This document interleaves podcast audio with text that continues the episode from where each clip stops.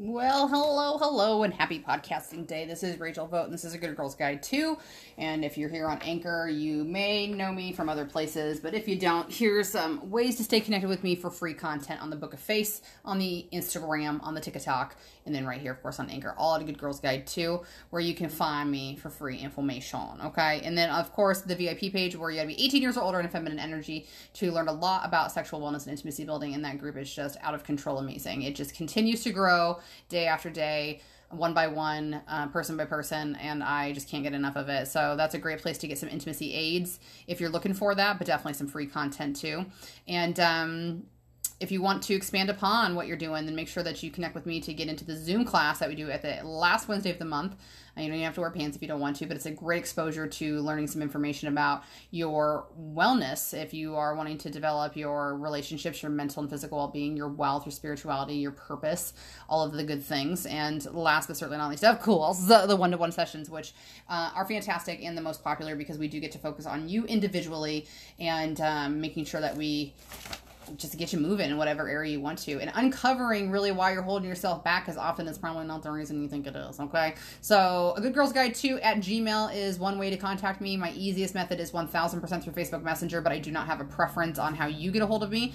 Um, and i'm eventually going to put a Linktree in the bio so that way it'll be easier too. So i wanted to get the um, plugs out of the way. Thank you, as usual, for letting me do that, okay? And last week, it's not like I had said uh, that I was potentially going to do a second, a part two.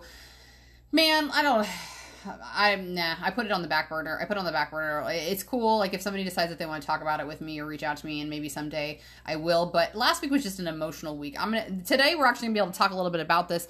Uh, I will say in full transparency that I was PMSing, and when I say PMSing, I feel like that's such a negative connotation. So I'm just gonna say that I was all up in my feels and unaware of it because that's exactly what my menstrual cycle is like right now. But that's something that I'm working towards, and I encourage and empower each and every one of you to do that for yourselves. If you are not familiar if you have not taken a look at the importance or the even the available knowledge of the importance of your menstrual cycle, I, I, encourage you to. You might be somebody who grew up where you learned that that was shameful or dirty, or you just don't want to talk about it, or you're embarrassed by it. Um, I was somebody who had no education whatsoever, so I had to kind of formulate my decisions based on my own body shame in the cultural cues that I received about the secrecy among passing tampons and pads to your girlfriends and so on and so forth. Uh, you need to undo all that. And the reason I share that with you is because I don't find the need to continue the conversation that I had last week because I'm recognizing that it feels like I was just trying to pick a fight with no one. and I'm gonna say that. I'm gonna say that to you. Um, but I mean, it's okay. Like it was something I felt like I needed to get off my chest. I do believe that there is a productive conversation that can come from it, but I don't know that I was in. I, I know that I wasn't in 100% the right frame of mind. I wasn't in a bad frame of mind.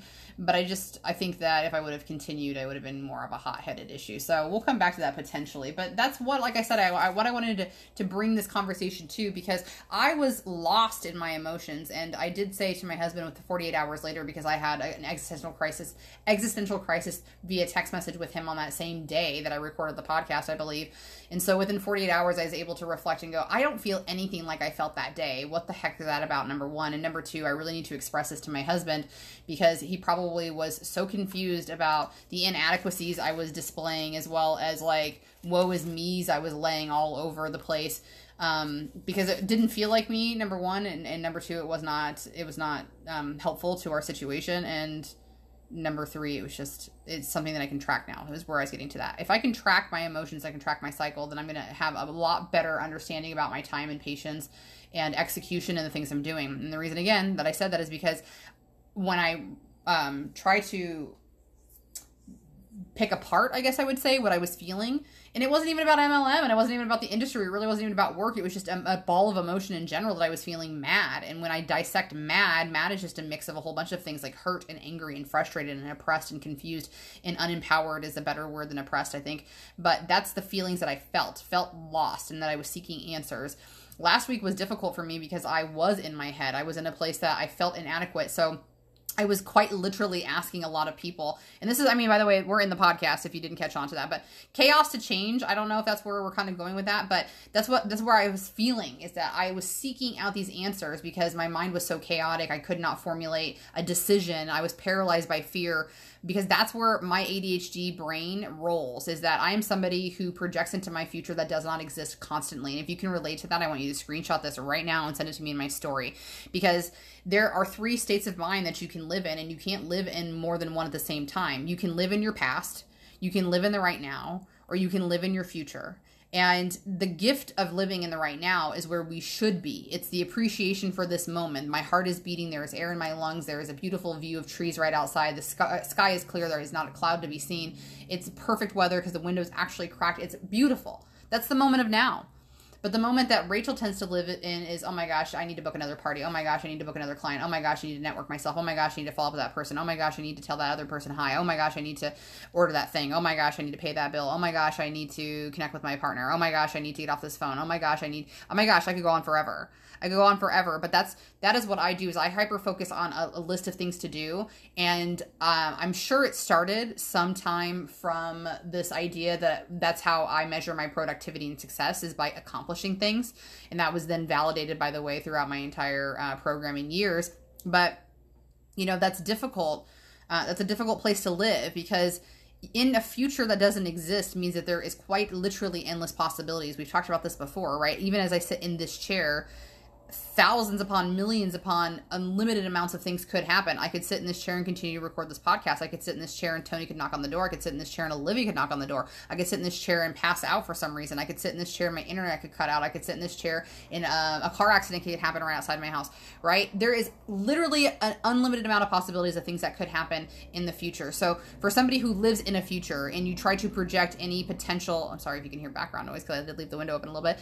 Any, uh, if you're projecting into all of your potential it's exhausting because is it's not only unlimited, but even if you weeded out the ones that did not necessarily directly impact you, like for instance a car accident happened outside, it would probably affect me because I probably have to be a witness to it. But it, I'm not involved in that crash, right? Uh, so that's my point is that when it when you suss out all of those those possibilities and you only even leave the possibilities where you could be directly doing something uh, take a nap mm, exercise your body eat lunch uh, solve a problem, follow up with a client, right? When you when you even just subjugate the the only options that involve you and your actions, it's still an exhausting amount of possibilities.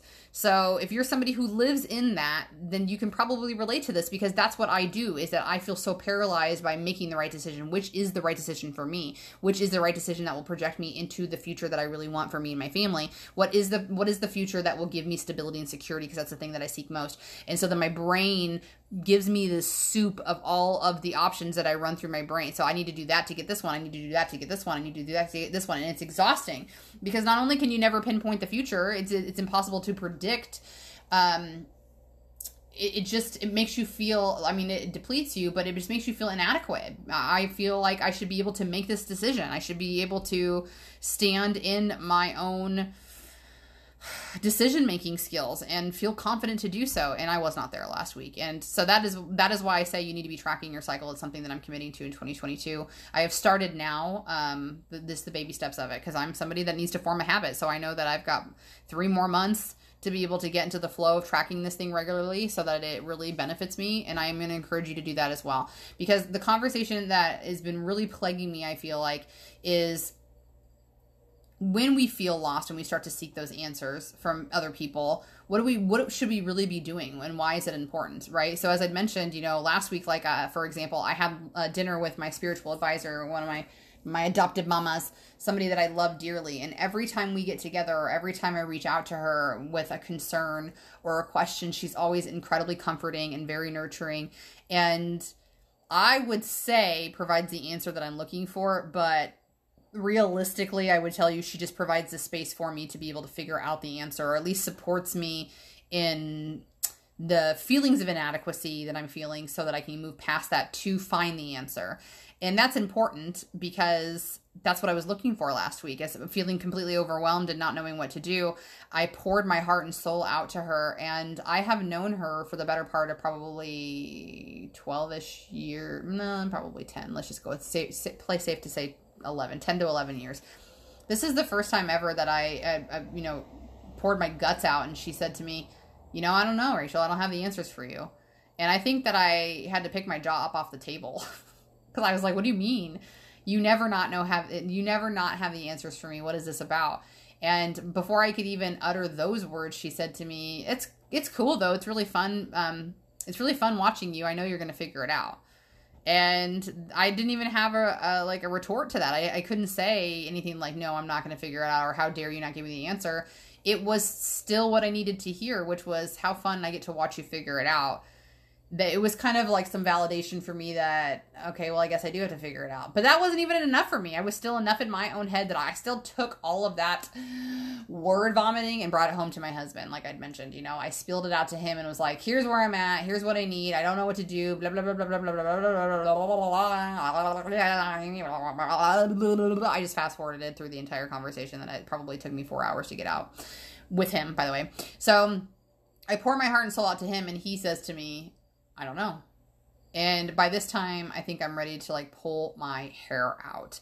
I don't even know how many other people I ended up probably speaking to, some friends or whatever about it, but it was just this knock upside the head for me that it was like nobody knows the answers for me.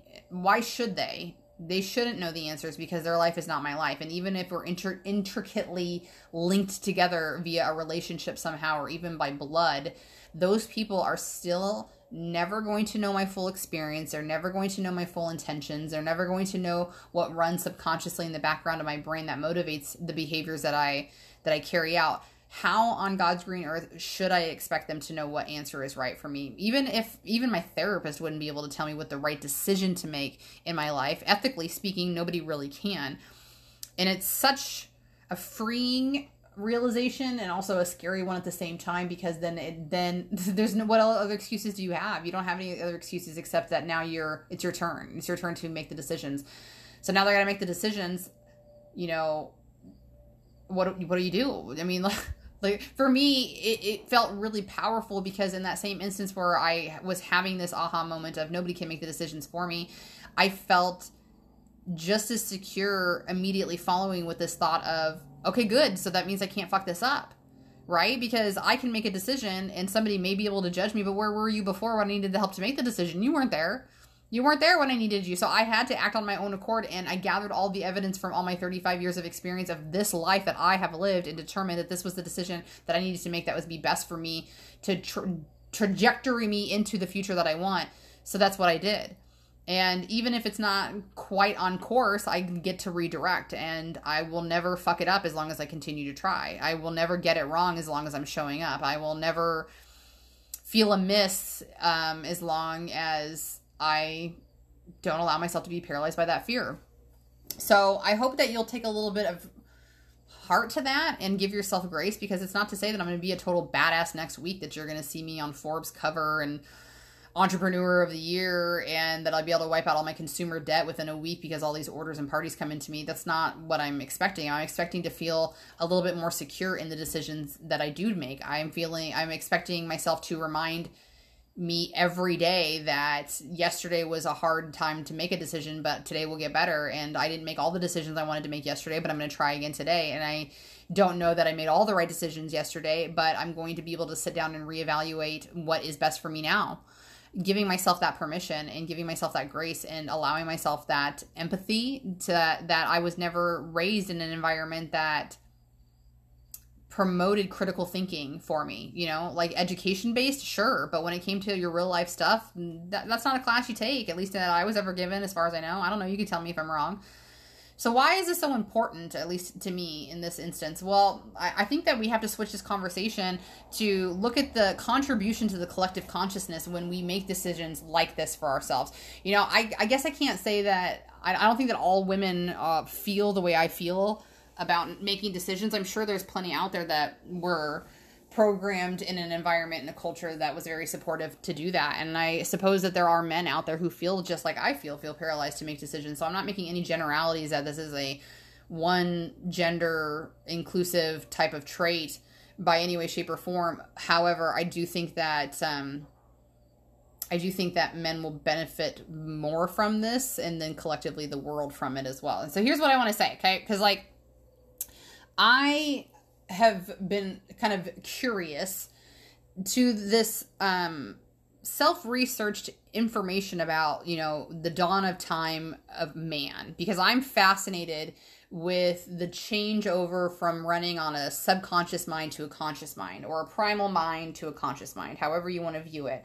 Now we're not the same species that we were when we were neanderthal and neanderthal. We i mean those are two different species of human. We are homo sapiens um, and so there is that to throw into it to, into the mix. It's like it's not like one day one human woke up and all of a sudden was speaking fluently and was ready to make tools.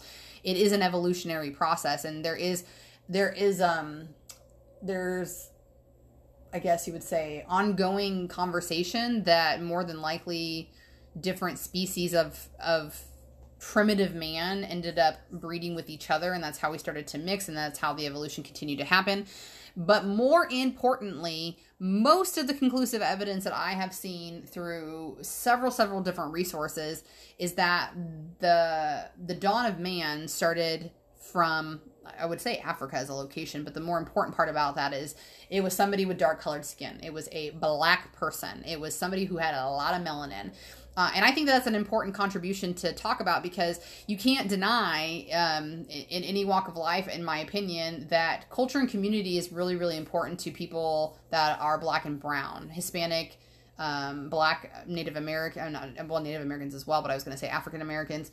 All all cultures, I would say, I was all cultures but white people, but some some people of European descent, like Russians and uh, Germans, have really strong heritage and, uh, and a focus around culture, I would suspect. But at least from my my life experience living in the United States, white people have the least amount of community out of all the cultures, out of all of the type of people out there. Uh, that's my experience. And it wasn't something that I thought about, but a lot growing up, number one, but, but two, that I really had the um, availability of, of kind of reflecting upon until recently because I'm not close with my family the way I was growing up. Because growing up, I probably would have been able to argue, well, we're close as a family, but we really weren't. Uh, or we kind of were, I would say. Like, you know, you got together for the holidays, and it used to be like, um, obviously, if you're in Nebraska, you know that football's big here, so we used to get together for the football games too but that was really kind of it when I was a kid. That we used to camp, but I, my the progression of our relationship. This is what's most important. Is that so? Yes, I can remember when I was a kid spending much more time with my family through lots of different experiences. But then when I became a teenager, it became no more camping, and it was more of just the holidays, and it wasn't even the games. And now we don't even get together as much. I mean, we try to get together for holidays. Obviously, last year something kind of effed that up but we don't do all the holidays like we used to. It used to be Easter as well as, I don't know, whatever. But now it's like just Christmas and Thanksgiving. My point being is that there's an evolution of especially white people segregating themselves from their community. Some of this is actively chosen uh, through this idea. If you think about how we used to have communal space in communities, and all we've done is gotten smaller and smaller and smaller, even though we still congregate in cities and towns, but now we live in neighborhoods and now within the neighborhood we live in our own house. And in that own house we have a security system. And within that house we also have a privacy fence. So we do everything we can to keep everybody else out to become the one nuclear family family. And while family is important and i love my children and i love my husband community is just as important if not more because not only does it help for people to literally become a community where you rely on each other and not just your individual self as well as your one unit family uh, which is slim to none you know you rely on each other to pass on information you rely on each other to withstand the seasons you will rely on each other for all of these things that you already know that I'm talking about, even if you needed to modernize them, you don't ask your neighbors for cups of sugar anymore, but you do damn well used to. So when we look at the greater good, when we look at the greater good, it is a thing. You can't deny that collectively, uh, you know, as a, a, the world, we all are something. And the reference to this in the spiritual realm is the collective consciousness. We are all beating with the the heartbeat of the world. Like quite literally, the earth is an alive thing, and the trees pulsate with it. And if you put put your feet on the ground, um, the the resonance that would beat through your body eventually, it's called grounding. It's the same thing. And so we are all connected, whether we believe in it or we want to talk about it or we really have time to reference it or not. But the reason that's important is because when we reflect in our individuality, it does create this ripple effect through the greater good. Okay. And so the reason I say that is because I've mentioned in the past that I don't like to say this, but it is something that is easy for people to relate to is that we should be treating each other like toddlers and dogs. Okay, the way that you would treat a toddler and the dog. Most people, most people. And so what I mean by that is that, you know, um, we have more patience generally. We understand that these beings don't fully understand. So it's our it's our job not only to imprint on them on how to behave and be socially acceptable, but um it, it just it, it feels more natural I would at least say to my generation. I can say growing up that maybe my grandpa's generation, it wasn't. Kids were to be seen and not heard, and they probably worked a lot more than children do in this day and age, which is good. There's, child labor laws for a reason, but it's just it's just the conversation is that I believe it's changing more to this, but it it, it just comes naturally. It comes naturally for us to be softer and sweeter to creatures in general, but especially dogs because we've domesticated them, and to children and treating people as toddlers and dogs, we need to especially do this with men. Okay? With with men who tend to be white, with men who tend to be heterosexual, with men who tend to identify as men from birth. I think that it's incredibly imperative that we do this. And there is a difference in speaking condescendingly and treating people like children versus having the view and patience that you would when you talk to a child or a dog. Okay. Now, we're going to come full circle to this, but let's talk a little bit why, um, you know, I think that we have the ability to do this.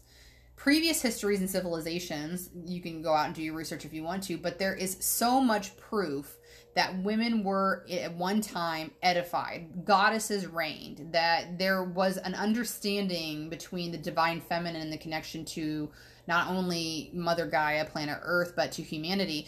And that's not even that's not even outside of our culture, or I'm sorry, our um, our civilization. Indigenous people, especially Native Americans, uh, they 1000% understood the importance of both divine feminine and divine masculine, but the hierarchy of the importance of having a matriarch. It's so important and so important. So it's not too far gone, but it's definitely not something that in um, the Western philosophy that women are edified or that they are placed on a pedestal or even even seen as a as equal for crying out loud. Okay, Ugh, that's too bad, right?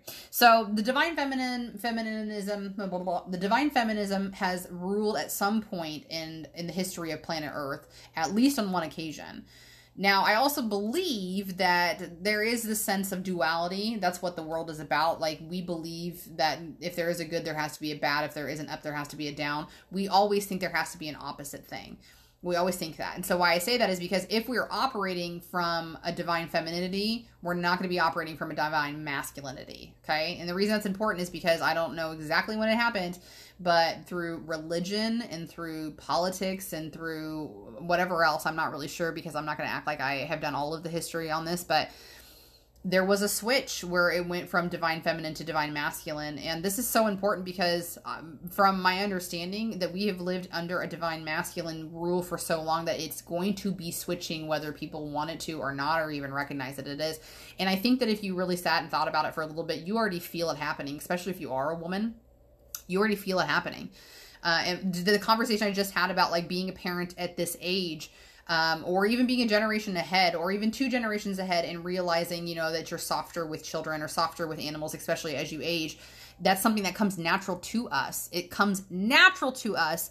Femininity nature and caring, uh, um, caring it comes it comes naturally to us to be that type of person right? So I don't I don't know that both things can rule at the same time. Experience tells us no, not on planet Earth in this reality. We always believe in duality. But from the experience that we're witnessing, I think that really empowers and emblazons, especially women or people who identify with the feminine nature, uh, that a change is coming. A change is coming. And I might be wrong in a sense that they can't identify um, in this reality at the same time. I hope that I am. I hope that I am because at this moment, I think that what what we're seeing is we're seeing the divine masculine to its extreme. I think it's been present and prevalent for the history of man, but nobody else, I shouldn't say that. Okay, well, I'm going to say this, but I'm going to clarify. Nobody else was aware of it. And when I say that, that just means that women, women, white women were not aware that they were being misled, misled and misguided um, by a false sense of security through white men. They and they definitely benefited from that power right alongside them. And I'm going to talk about that in a little bit. But I do believe that people of color um, all over the world have known not only the importance of uh, collaboration, but the importance of the divine feminism and the fact that they were being oppressed um, and so on and so forth. And so well, I'm going to take it back to the white women thing for real quick because I had a conversation with a coaching client today, and I think that it's really just important to say is that recognizing my own biases has been very difficult because I knew that they were there, but I didn't necessarily know what they were about. And while I don't consider myself racist by any way, shape, or form, I definitely know that there's things that I need to tap into that were programmed to me, whether I believe them or not. Um, and so you can probably relate to that with your with your influence. But the the reason I say that is because through my own biases, it, has been the filter that I've had to examine people that are close to me, people that I love, who may have not examined their own biases and privileges yet. And by me just standing by and not questioning or not asking or not calling them out on their own, it only makes me feel icky now, which I think is a good thing because it does mean that I'm progressing. It means that I am becoming a better human being. I'm understanding my responsibility that by sitting by and doing nothing is taking part it's contributing to that toxic masculinity that is currently present in a sense of power. And what I was saying earlier was that I do believe that it's been present for decades and decades and generations and generations, but there's something that has shifted not only in a sense of platform because everybody has a voice, but any potential hear my heart when I say this, but any potential twist of history or any potential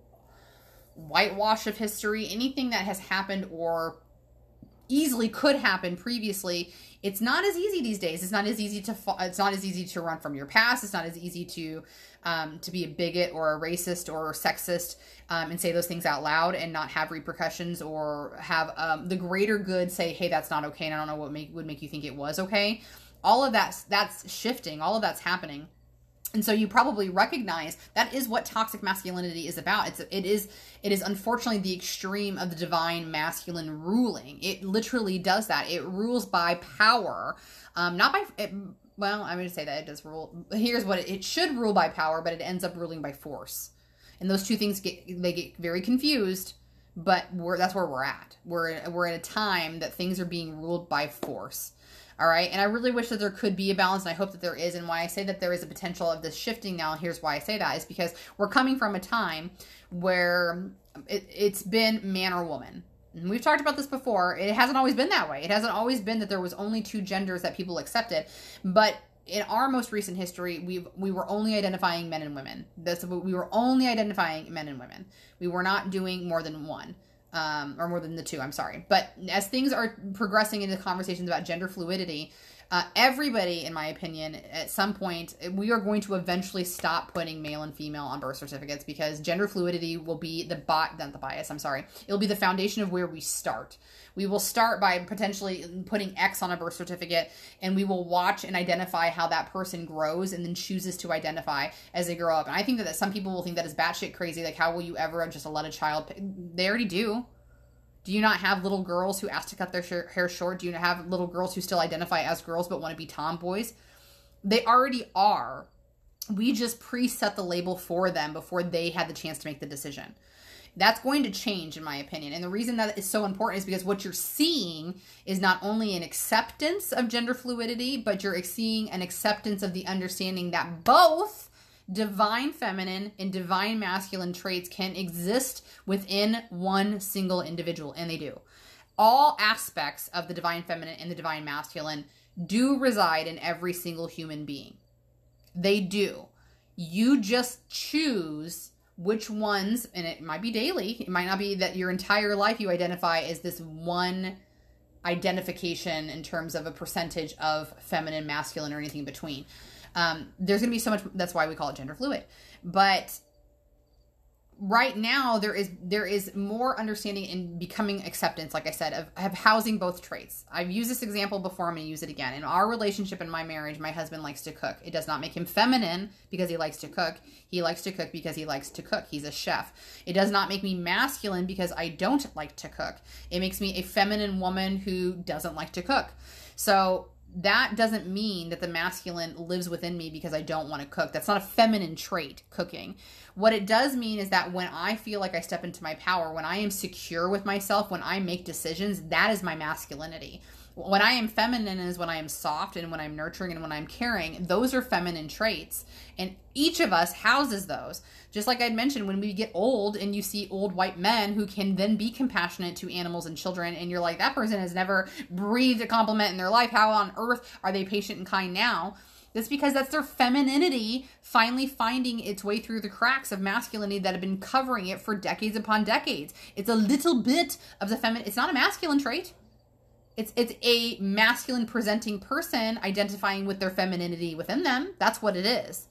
That's what it is. So you're going to see that more frequently. Okay. The balance is not here yet. If the balance was here, we would have equal rights, equal pay, embracing menstrual cycles, as I talked about like before. We're not. We're vilified for that. We are that's something we shouldn't be talking about. That's something that women don't even get the uh, ability and access to know properly about when they are not only born but then coming into menstruation. That's not something that is praised in this culture. It just isn't. It's crazy. Okay.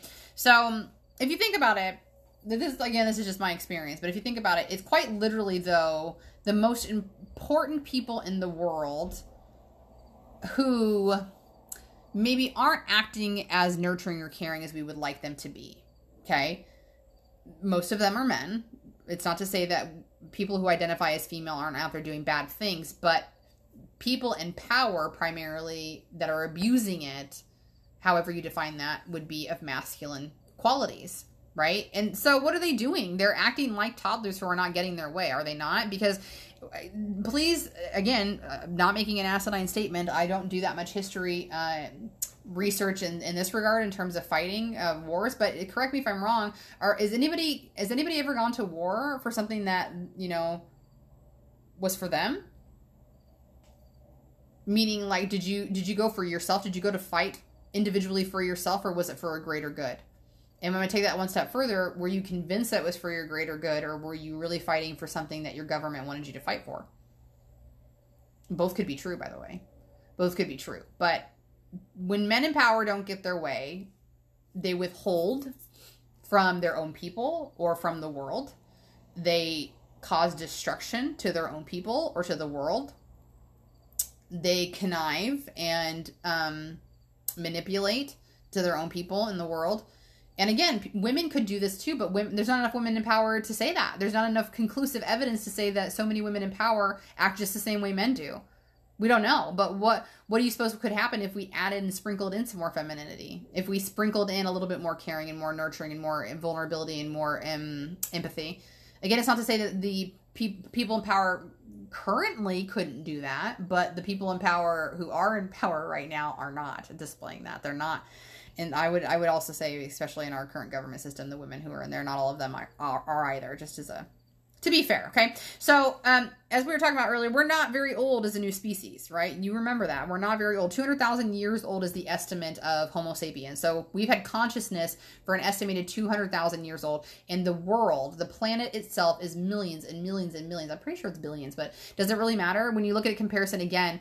Uh, it's it's not it's there's no comparison. The world is older than us. The world is smarter than us. The world has the ability to survive much much more tangibly than we do.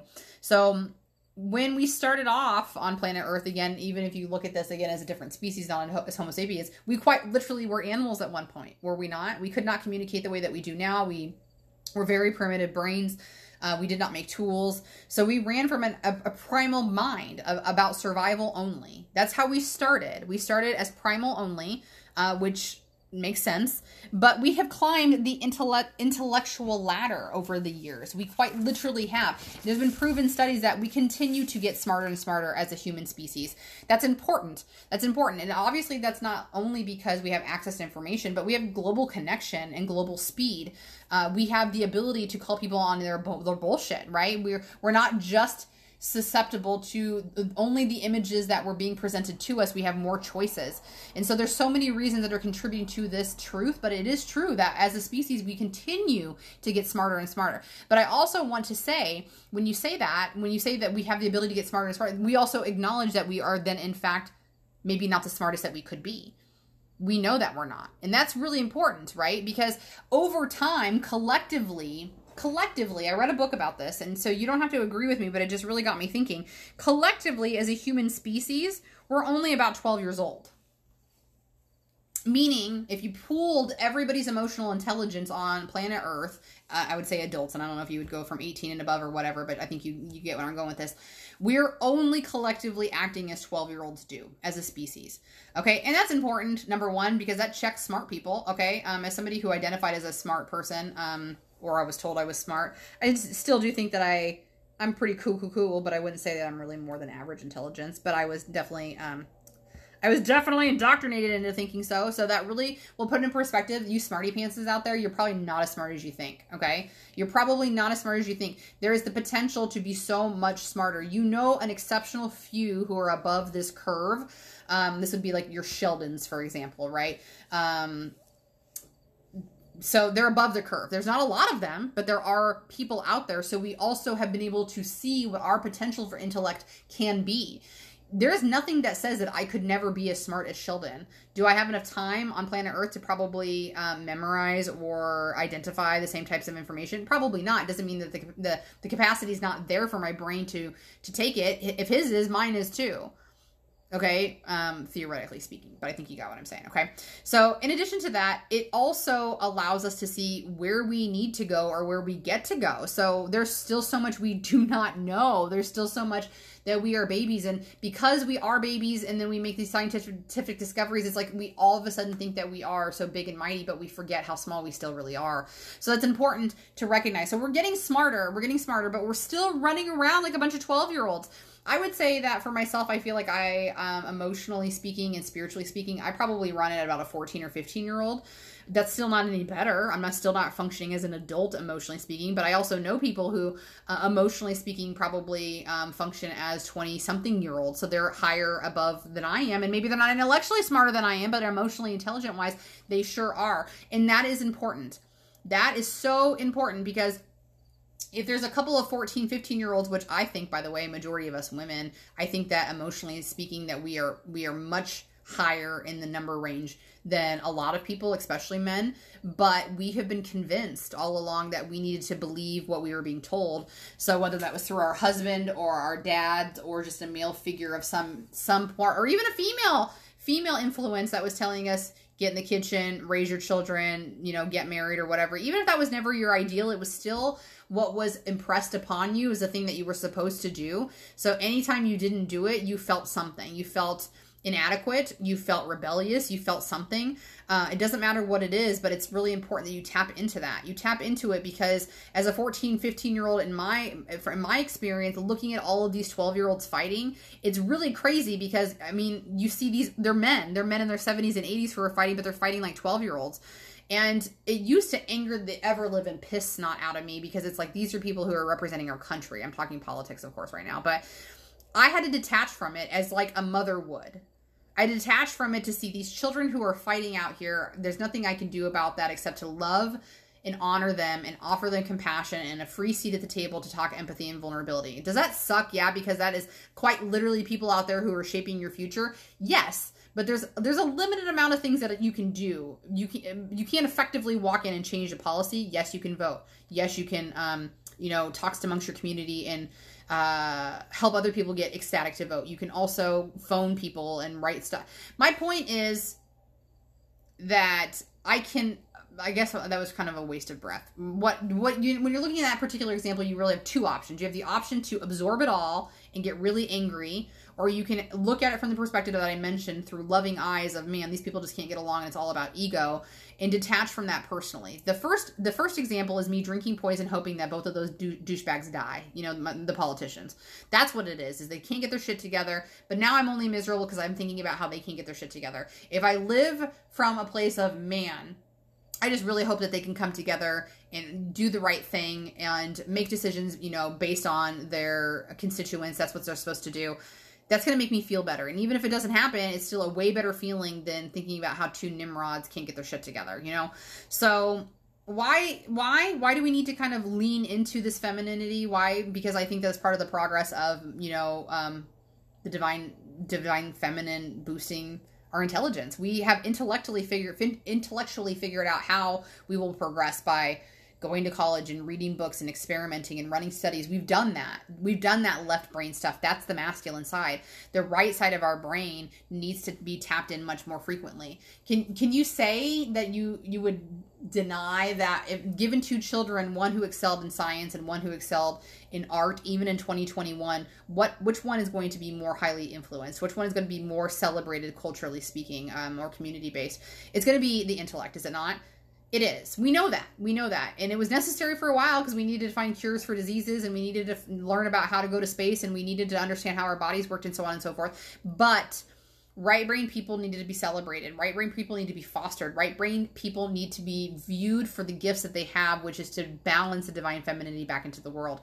And you're really selling yourself short when you yourself do not tap into your right brain side. So when you don't do self-care when you don't artistically express yourself when you don't dance when you don't laugh when you don't draw when you don't explore in nature um, you're really selling yourself short. You're really selling yourself short. And it's no wonder we get so aggravated and agitated as 12 year olds running around planet earth because we haven't learned to express ourselves appropriately or fulfillingly, I guess I should say, more importantly. Okay. So, what's really great about having these divine feminine traits that come to the surface? You know, like I said, it's empathy and nurture, compassion, and patience. Can you imagine? Uh, would our world benefit from those things? Can you undoubtedly say no? I don't think so, right? I mean, that's what we're lacking. We're lacking the empathy of pausing for a moment to hear our brother's side of the story. We're lacking lacking the nurture effect of I hear and feel your pain. I know why you're angry or I wish you would tell me why you're angry so that I can lovingly love you through this. That's all I want. I don't want to berate you or further cement the idea of whatever it is that you're thinking exists exists. I want I want you to be known.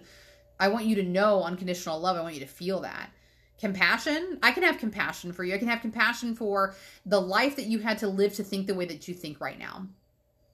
God, man that's got to be lonely. That had to be painful. That had to hurt. That had to hurt for you to run through this mentality that you think the way you think right now. That's got to be painful. I've got to have compassion. I've got to have compassion so that you feel safe. I got to have compassion because i wish you would show me compassion. And compassion is is one of the most beautiful things we can get in healing because somebody shows they care right? And obviously patience, because if you've ever been around a toddler or a puppy dog who's learning how to potty train, you know that patience is a virtue.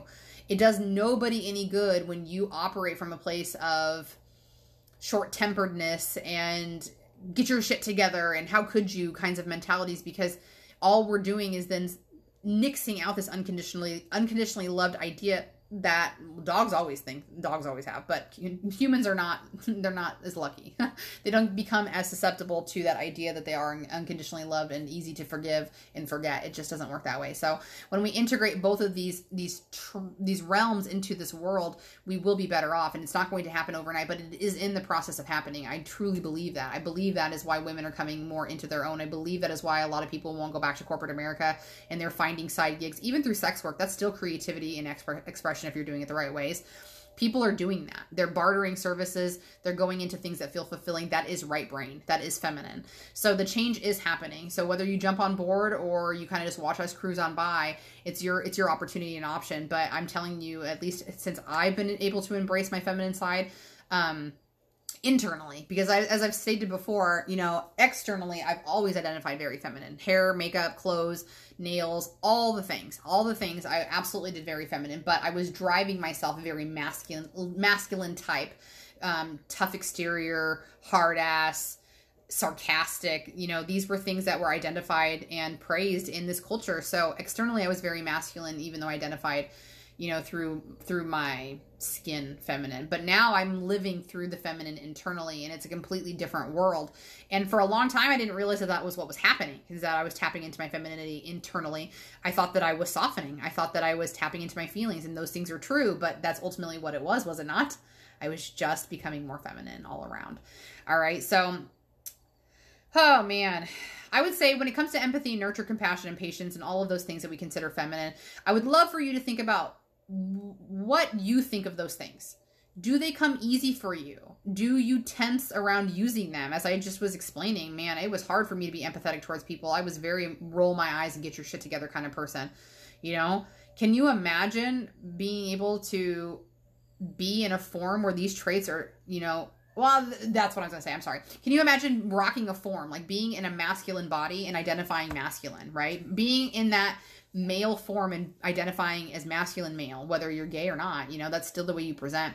Can you imagine rocking a form like that and then having those traits not be openly welcomed because that's that is what is pressed upon people who identify as masculine is that you should not be feminine it is wrong to be feminine even when i operated from that place of do not touch me don't hug me that is something um you know it wasn't welcome for me to soften it wasn't welcome for me to do that it wasn't encouraged nobody was asking me to do it i was being praised for being you know more of a guy so we have to switch our thinking. We have to switch the environment that we're providing to these people as well. So what what what can we do? What are some things that we can actively do amongst ourselves right now because when we look at changing the world it's so daunting, but I'm here to remind you that it's actually not your job.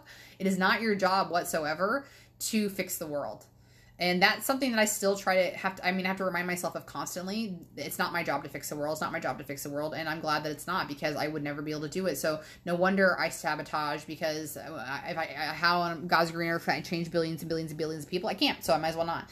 So it's not your job to change the world. It is really your job to focus on you.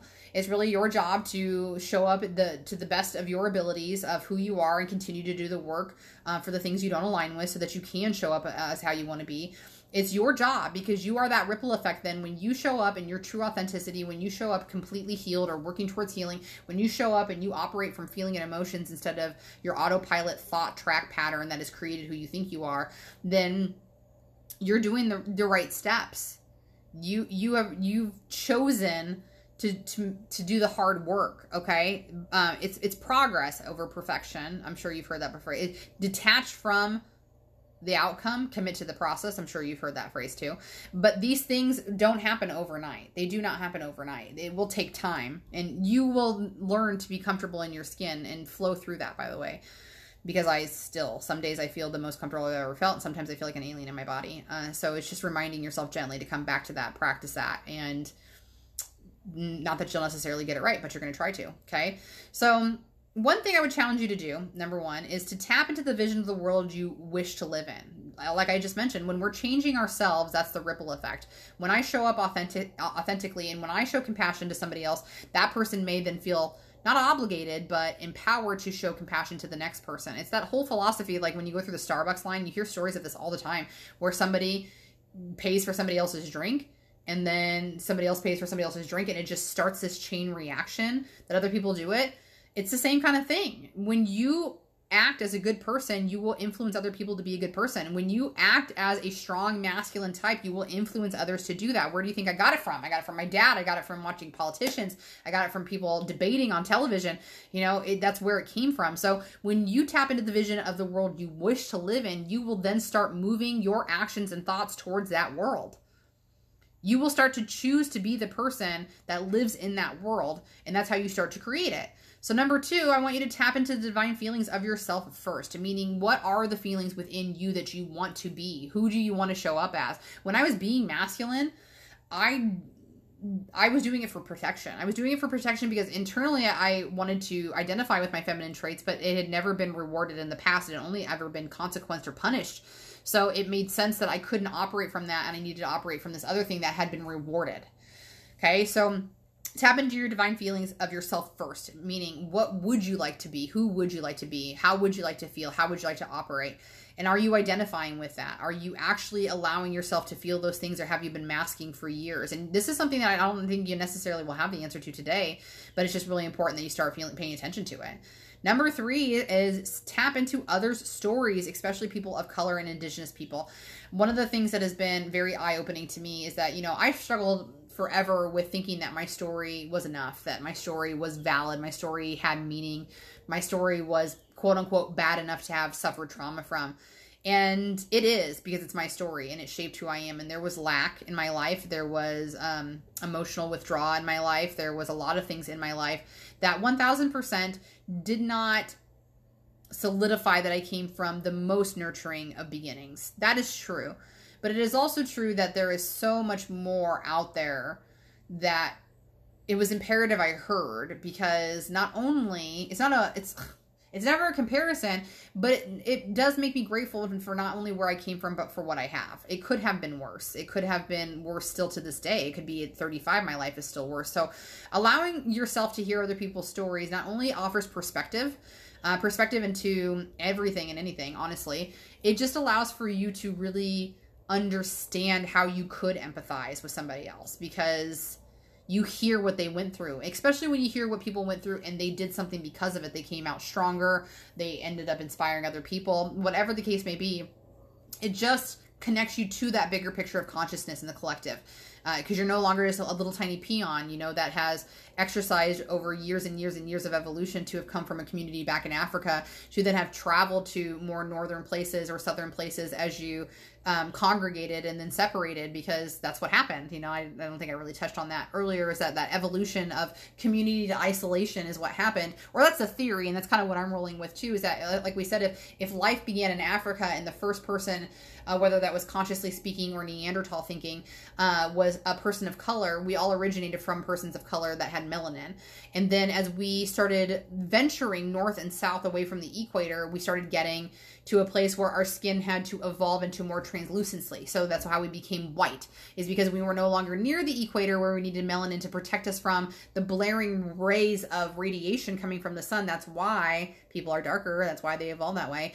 Uh, we needed less and less, and that's why we, we became white. So as we became northerners and southerners, we also, in my opinion, this is where I think it started to happen, and we started to shift from a place of community because there was less people, because there was less food, because there was less um, ideal environment, right?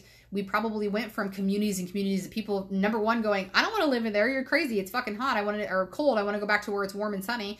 Also, to just dying off in the elements, I would suspect, right? So that's how we kind of became more individualized or less of a community and more of a secular family into that um that ideology. So that, that is just a potential thought right? So when you can hear other people's stories, especially people of color and indigenous people, you'll start to understand how to tap back into that collective community. And uh, you got to do a lot of work, by the way. Like I don't even know how or why they would ever have us white people again, but but it, it's worth it. It's worth it for sure. Okay. And the fourth thing I would recommend for you to do is to extend that out to others. So extend that empathy, extend that understanding, extend uh, those feminine traits then to others. After you've given it to yourself, after you've practiced with yourself, after you've absorbed other people's information and stories um, from afar, if you feel safe to do that. Maybe maybe you're not ready to get involved, um, you know, actually directly with people by building a community or getting to a networking group or whatever. Then you do that by reading other people's biographies and stories. Um, hearing about them on TikTok and social media is a really great way to do that too. It's coming straight from the horse's mouth. You literally are hearing people's real time time stories in this environment of 2021 where you cannot argue because that's their experience. You can't you can't say it's wrong, it's their experience. So they're contributing to your greater good by exposing you to the collective consciousness by sharing these stories. That's beautiful. So then for you to be able to then access and extend that to other people, man, that's going to be good. And I'm going to tell you, I got to clear my throat as we get ready to wrap up here. I apologize for that.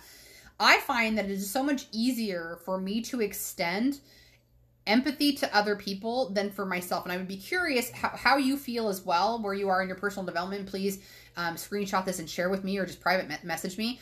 It's bizarre because I kind of I kind of thought that maybe I would have a harder time extending empathy to other people because I was such a pissant, because I'm a white woman, I thought maybe maybe that would be the case, but I am much harder on myself than I am of other people, and I, I'm grateful for that. To be to be frank, by the way, I know I still have biases and I know I still judge people, but I have much more empathy when people are screaming at each other and screaming at me, which doesn't happen very often, of course. But when there's conflict in place, um, especially like during coaching sessions, right? I have the ability to step inside. It's not. I'm not even stepping in their shoes. I'm still like a third party perspective to say, I wonder what that person could be going through for them to be reacting this way. I wonder what could have programmed them at a certain age for them to think that they have to behave this way. I wonder what kind of trauma has now caused these words and these actions that this person is displaying, which is also, I mean, it's a benefit, but it's also a drawback sometimes because sometimes people don't deserve that empathy. They do, but you know what I'm saying? Like they haven't exuded any empathy to any other person on planet Earth, so why should they be getting it?